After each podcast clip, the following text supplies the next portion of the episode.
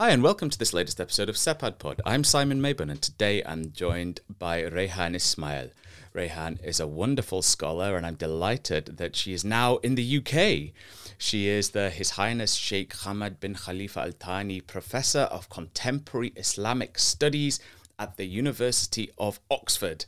And it's a real pleasure that she's in the UK.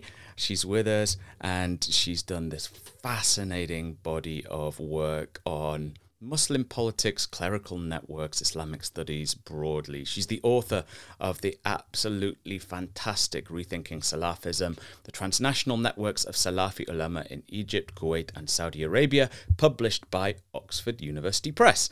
Raihan, it's a pleasure to have you here. It's a pleasure to have you in the UK. I'm delighted that we finally got a chance to meet in the flesh uh, in September. So, welcome and thank you for joining us.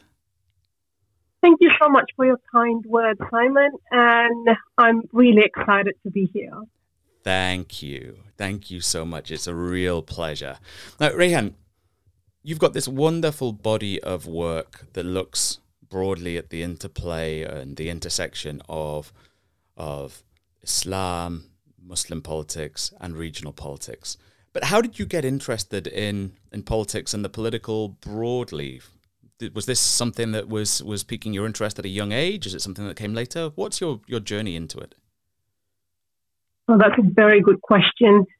Um, I've all, I was always interested in studying uh, politics, and when I you know, started my undergraduate degree, I wanted to do political science and international relations. And I, I thought it was always fascinating to learn how people interact with the state, how people interact with their communities. And I think political science really um, helped me understand that. So for me, it was, it was easy to actually, um, you know, study uh, politics and political science and then later international relations. But when I started my PhD, I questioned my training because I really wanted to know more about Islam, although I did, you know, Islamic studies in my undergraduate years as well. And, you know, I reconnected with Islamic studies when I um, did my master's. But I thought I didn't really have enough training in Islamic studies. Mm-hmm. So I've done uh, political science, IR, but not really Islamic studies. And I decided to do my PhD. Um, I went to the Australian National University. I met with my supervisor at that time, James Piscatori. And we ended up talking about politics and religion. And I thought this is really interesting. I want to do, or I want to study uh, politics and religion in the Middle East. Um, and for me, the Middle East in particular is, is fascinating because I'm half Egyptian uh, and half Malaysian, and I grew up in Malaysia, although I was born in Egypt and lived there for a while. Mm-hmm. But I really wanted to connect with my culture. Um, I really wanted to connect with um, Arabic as a language as mm-hmm. well, because you know, although we learned Arabic at home, and I went to school and did a lot of Arabic and studied Arabic as well, but I felt that I wanted to engage with um, Arabic literature. I wanted to engage with uh, Arabic text. And I thought it was really a wonderful opportunity to study religion and politics, but also reconnect with um, my other side, not the Malaysian side, but the Egyptian side. Sure. And yeah, so if you know, if maybe if I if I can add a bit more as well, I ended up choosing a topic um, or studying something I didn't know much about. Mm-hmm. Um, and I think that's because of um, my ignorance and lack of understanding of the Shia sect.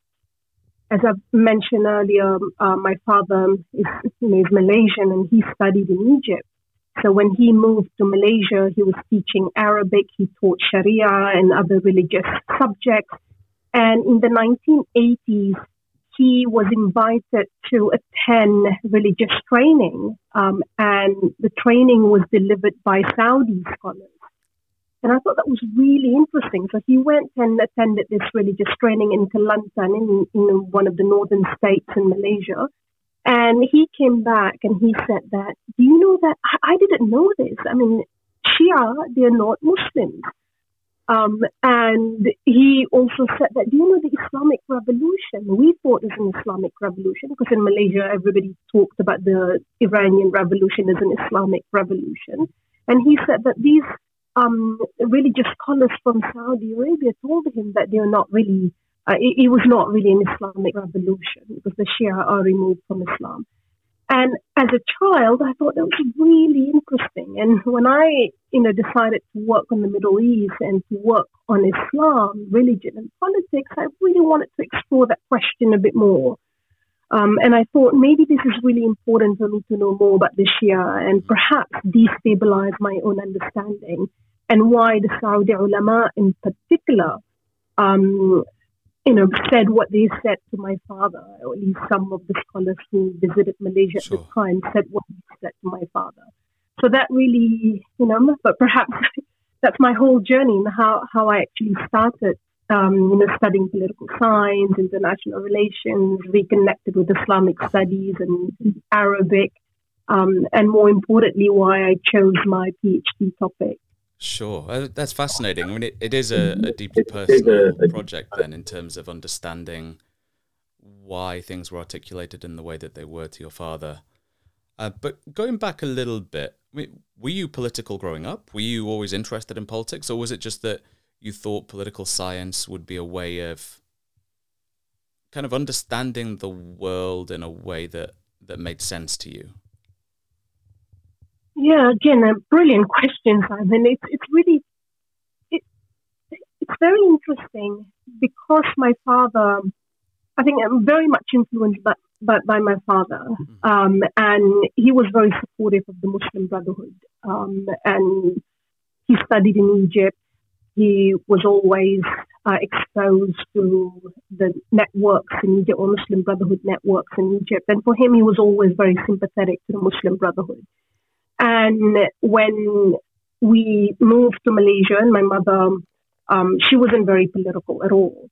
Um, but my father always took us to Islamist rallies mm-hmm. um, in in my hometown because I'm from, I'm from the north. So we would go to Islamist rallies, and they would often talk about corruption, talk about you know creating an Islamic state and so on. That was always part of the rhetoric, although they've actually changed what they what they've been saying.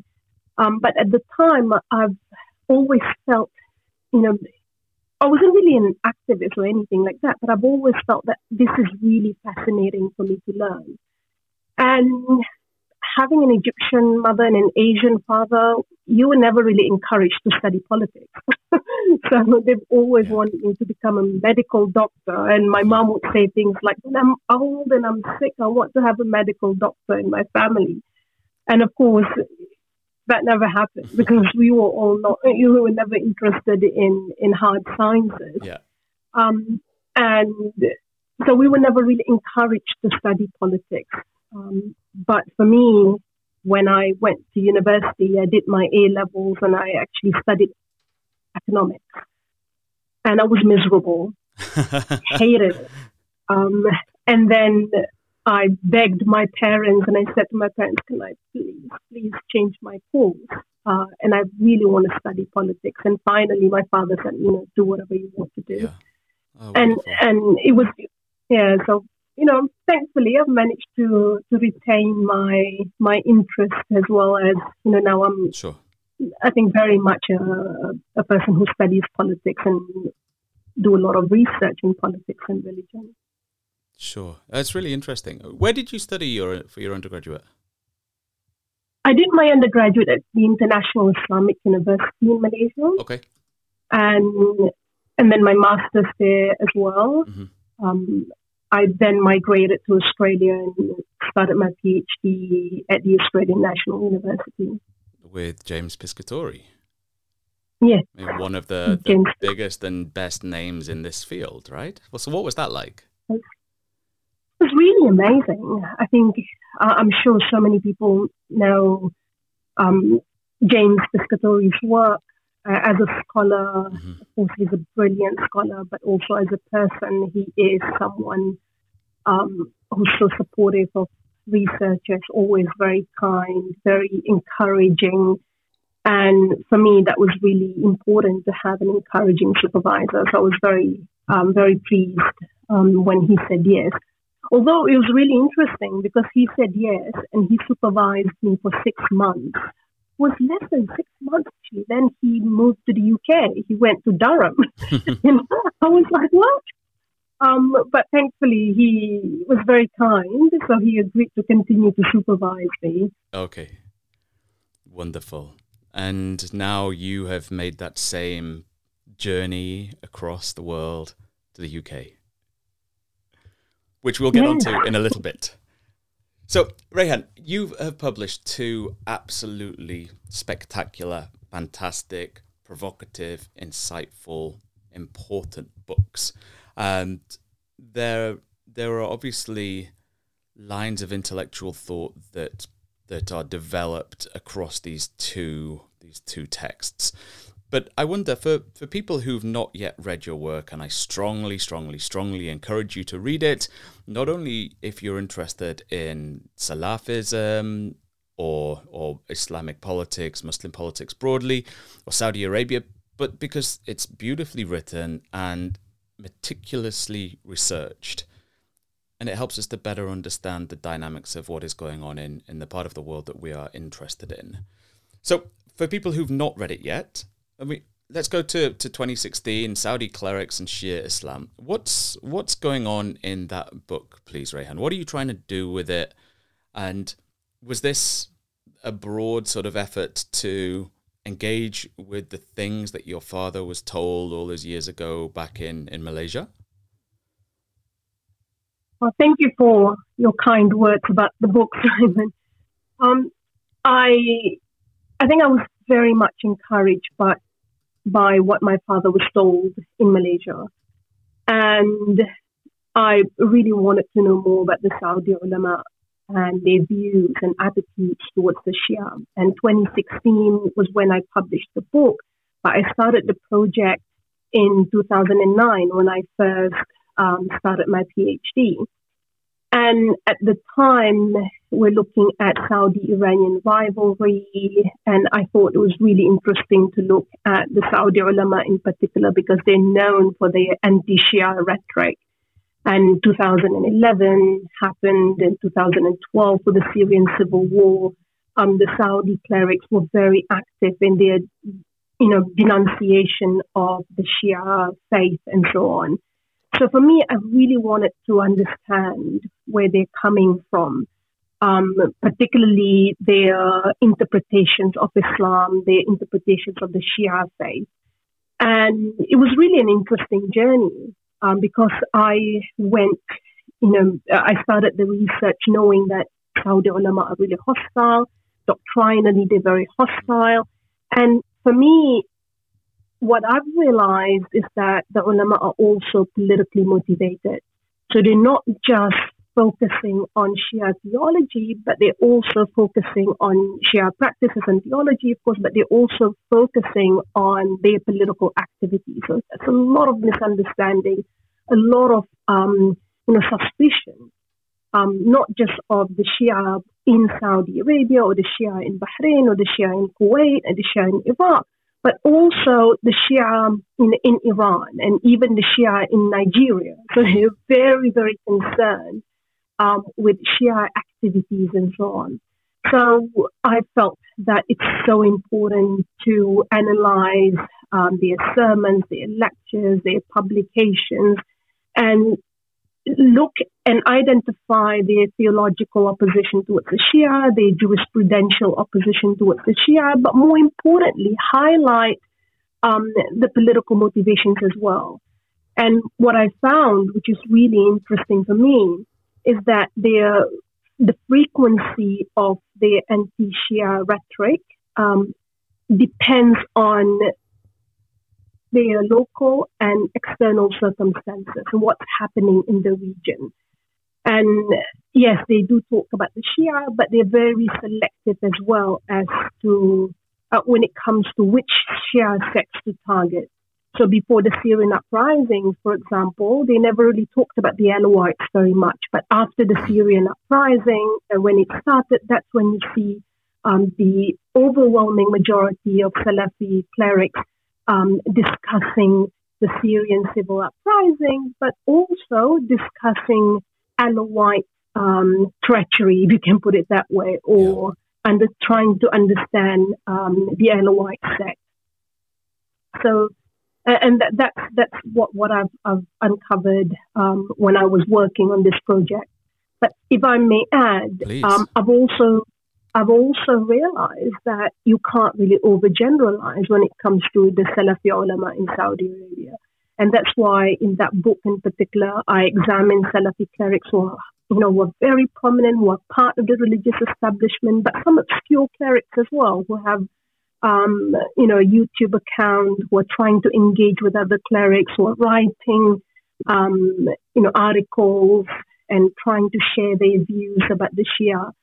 And for me, what I've, you know, I find it really interesting is that there are a number of clerics, although they're in the minority at the time, I think now things have changed, but at the time they're in the minority, they were not as inflammatory as others.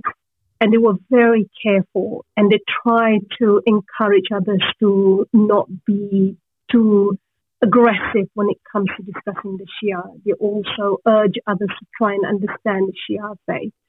Uh, so in many ways, you can't really say all Saudi clerics were critical of the Shia. Yes, they talk about politics and so on, but they urge others to be very careful and not to declare the infidelity of the Shia, um, you know, without investigation and so on. Sure, uh, that's really interesting. I think it's so important because on the one hand, you have the incredibly um, hard line voices who take a very hostile stance, such as um, Bin Baz and others who are probably the, the, the names that most would associate with this this strand of of of thought. But there's also a whole host of other different approaches. So, to to what extent and can we talk about a Saudi Salafism? Is is that a a useful term, or does it just sort of obfuscate and and sort of oversimplify what is actually a very nuanced and complex set of dynamics? That's an excellent question. It's not an easy question to answer, I think. Sorry. Um, no, no, that's a brilliant question. And I'm going to take a while to, to, to answer this question. Um, so I think what what I then realized is that we're looking at Saudi religious establishment and it is supported by the state. And in Saudi Arabia, we're looking at the um, legitimacy of Al Saud and how Al Saud um, relied on religious legitimacy granted by the clerics. In exchange, the clerics were allowed to uh, dictate uh, or how do I say this? Uh, comment on social issues, comment on political issues within the boundaries established by the state. And of course, Mohammed bin Salman changed many things, but at least that, uh, this is the dynamics before um, Mohammed bin Salman came to power and before King Salman uh, came to power. But one thing I've realized is the, the they, they all emerge from the same tradition, um, and that is the tradition of Ibn Abdul Wahhab. And Ibn Abdul Wahhab talked about um, the authenticity of your faith and the importance of removing corrupt practices, the importance of maintaining the oneness of God or Tawheed, um, and he preached absolute monotheism. So that is so important. You cannot deviate from the correct message. And I'm oversimplifying it here, but I think, you know, largely you can summarize that he was an advocate of uh, the oneness of God and making sure that people do not deviate from, um, you know, the, the, true Islam as, as, as he tried to, to, to advocate for. And this is where the Shia, in particular, uh, Sufis and other Sunni traditions um, were targeted. So it's not just the Shia. I mean, Sufism as well was seen as really problematic because, you know, you're looking at shrine visitations, you're looking at Sufi saints, and these are all practices uh, that amount to infidelity, according to Ibn Abdul Wahhab's interpretation. And in many ways, because of that state society or state clerical alliance, that interpretation persisted and it contributed to the foundations of the first Saudi state in 1744. And later, with the establishment of the modern Saudi state in 1932, mm-hmm. Ibn Saud decided that he was a little bit different and he challenged um, Wahhabi scholars as well. And in, in, in the book, I talked about Ibn Saud challenging uh, Wahhabi scholars, and he was really quite interesting because he also felt that he needed to push back um, on, on some of the things that the Saudi scholars were saying. And, and that kind of arrangement persisted. But what's really interesting as well is the Saudi ruling family really wanted to expand um, their influence to other parts of um, the world. And I think with petrodollar, they were able to establish links with different associations, encourage Salafi associations in other parts of the world as well, and invite scholars from other parts of the world to be based in Saudi Arabia and to be trained in Saudi Arabia. And in my second book, I talked about how even though they negotiate what it means to be a Salafi, but in the end, it is about kind of promoting that collective Salafi identity mm-hmm. uh, to the extent that they are able to.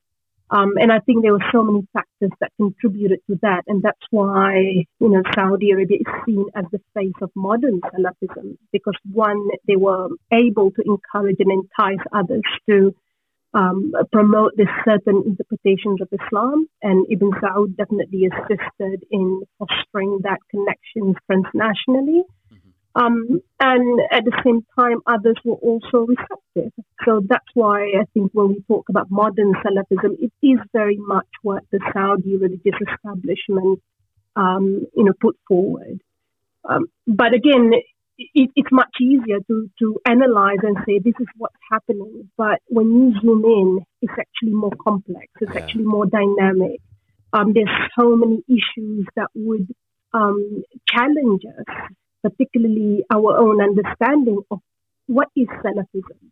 So mm-hmm. for me, I'm always trying to be very careful as well. So of course, it's much easier when you make this broad generalization and trying to understand history and piece everything together. But always question myself and challenge myself as well. You have to zoom in. You have to really uh, look at you know things that others are not looking at, and that's why in my work, I tend to look at sermons, lectures, and trying to understand internal contestations that's taking yeah. place within the movement itself. And that's what's fascinating that you've got this this incredible ability to zoom in and zoom out and zoom in and zoom out and look at the interplay of of what a broad sort of broad dynamics of regional politics. You talked about Saudi and Iran and that rivalry, and then you've published elsewhere on the Syrian civil war and other sort of regional sets of events, but then to con- contextualize the specificities of particular preachers, clerics, sermons, um, speeches, whatever it may be, in the broader spatial, political, geopolitical contexts. And that to me is is zooming between these two different I don't want to say levels of analysis because I think that's very crude, but you're you're able to to look at the interplay of the the intimately tiny and then the broader sort of quote unquote hegemonic, if you will. And that I think is one of the things that really speaks to me about your work that you you neatly trace this interplay. Because your I mean your second book, Rethinking Salafism, the transnational networks of Salafi ulama in Egypt, Kuwait and Saudi, does what you've done in the first book and then compares, contrasts, contextualizes within the shifting political contours of the region, of those specific states, and then the specific dynamics of individuals. And that I think is one of the things that really excites me about your work this ability to centralize agency without disregarding context if that made any sense whatsoever. Oh, thank you so much. That's very kind of you. so I'm I'm I'm very flattered. I think that's that's um, it's it's really a kind assessment of my work. As as I've mentioned before, I mean I don't know whether I don't think I've mentioned. We probably have had this conversation um, when we met in September. I've realized that with my work as well, I think it's so important to continue to question what I'm doing. Yeah. Um, and sometimes I've realized that there were a few things that I've missed, and I wish I can go back and change some of the things that I've said. And I really enjoy, you know, being very critical of my own work. Um, because for me, I'm not going to double down when I've made a mistake. so I'm just, I'm just, and you know, I'm just going to say yes, I have, and hopefully I'll be able to fix it when, or fix my approach when I when I um, write um, my, my next book or my next um, research articles and so on. So for me, one of the things that I haven't been able to do, and and I hope I'll be able to change it as well, is the fact that I, in my first book in particular, I was not able to interview any of the clerics. Um, and and for me, that's one thing that I really wanted to change. Mm-hmm. And and I and I know my limitations because it's probably not going to be that easy. I know male, um, you know, academics in particular have had the opportunities to interview some of the clerics. Um, I know there are some female scholars who have had the opportunity to interview some of the clerics as well. Courtney Freer, for example, I mean, she's done amazing work and she's been able to interview um, not Saudi clerics, but I think some some of the ulama in in Qatar um, and and Kuwait in particular. So so for me, the second book, I really wanted to change that. And I felt that I needed to be able, you know, to understand where they're coming from. Of course, I listened to sermons and I don't know, hundreds of hours probably, and I'm not exaggerating because I'm looking at 40, 50 um, ulama and I'm really trying to understand their views. And when I look at this ulama, I'm not just looking at one sermon. I try and find everything that I can um, you know, in terms of what this particular alim has, has said. Mm-hmm. So it's not just, you know, one sermon or one lecture or one fatwa. So looking at everything, uh, making sure that I'm not misinterpreting what, they, what, what they're saying. But haven't been able to talk to them. Um, so for me, you know, the second book in particular, I was so excited because I got an Australian Research Council uh, funding.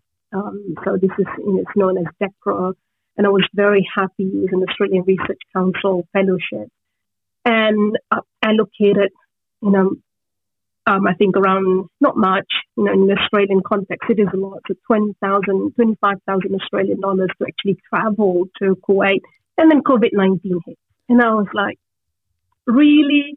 So it was so hard. And I was already working on my book um, yeah. at the time. So everything that I wanted to do, um, I had to recalibrate and so on. But one thing I've managed to do is to contact these clerics online. And I thought it's really fascinating because they have Salafi satellite shows. I've been doing that before, before yeah. 2019 or 2020 anyway. So calling into their television programs um, because they're highly popular. So I've managed to do that and ask them questions. And they were so receptive. So I thought that was really interesting. Amazing. That's another way of me um, really managing my limitations sure. as well. But I do hope for my next book project, um, you know, I'm, I'm, I'm going to make a point to, you know, to at least meet and talk and discuss. And that is something that I, you know, I'm constantly thinking about as well. Amazing. It's so exciting. I mean, just to, to reinforce what you've just said there, Raihan, the, the appendices of your books are a treasure trove of material for people who want to to go and see lists of sermons and videos and things.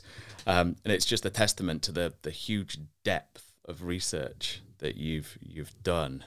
Um, so it's all very very exciting, and I do hope for your sake that you can you can do those interviews because I know that you will do wonderful things with those conversations. So very exciting. That would be great. I hope so. Thank you. Raihan, we've been talking for a while, and I'm conscious that with your new position as professor of contemporary Islamic studies at the University of Oxford, you are someone in great demand. So I must leave it there. But a huge thank you for your time just now. It's been an absolute pleasure chatting with you. Oh, not at all, Simon. I think, you know, thank you so much for taking the time to discuss my research, and I'm really honored to be able to have this conversation with you. Thank you so much. A huge thank you to Raihan for her time just now. It's been a real pleasure talking with her, and do check out her wonderful books 2016 Saudi Clerics and Shia Islam, and 2021's Rethinking Salafism, the transnational networks of Salafi ulama in Egypt, Kuwait, and Saudi Arabia, both of which published by the wonderful Oxford University Press. As always, a huge thank you to you for listening. Until next time.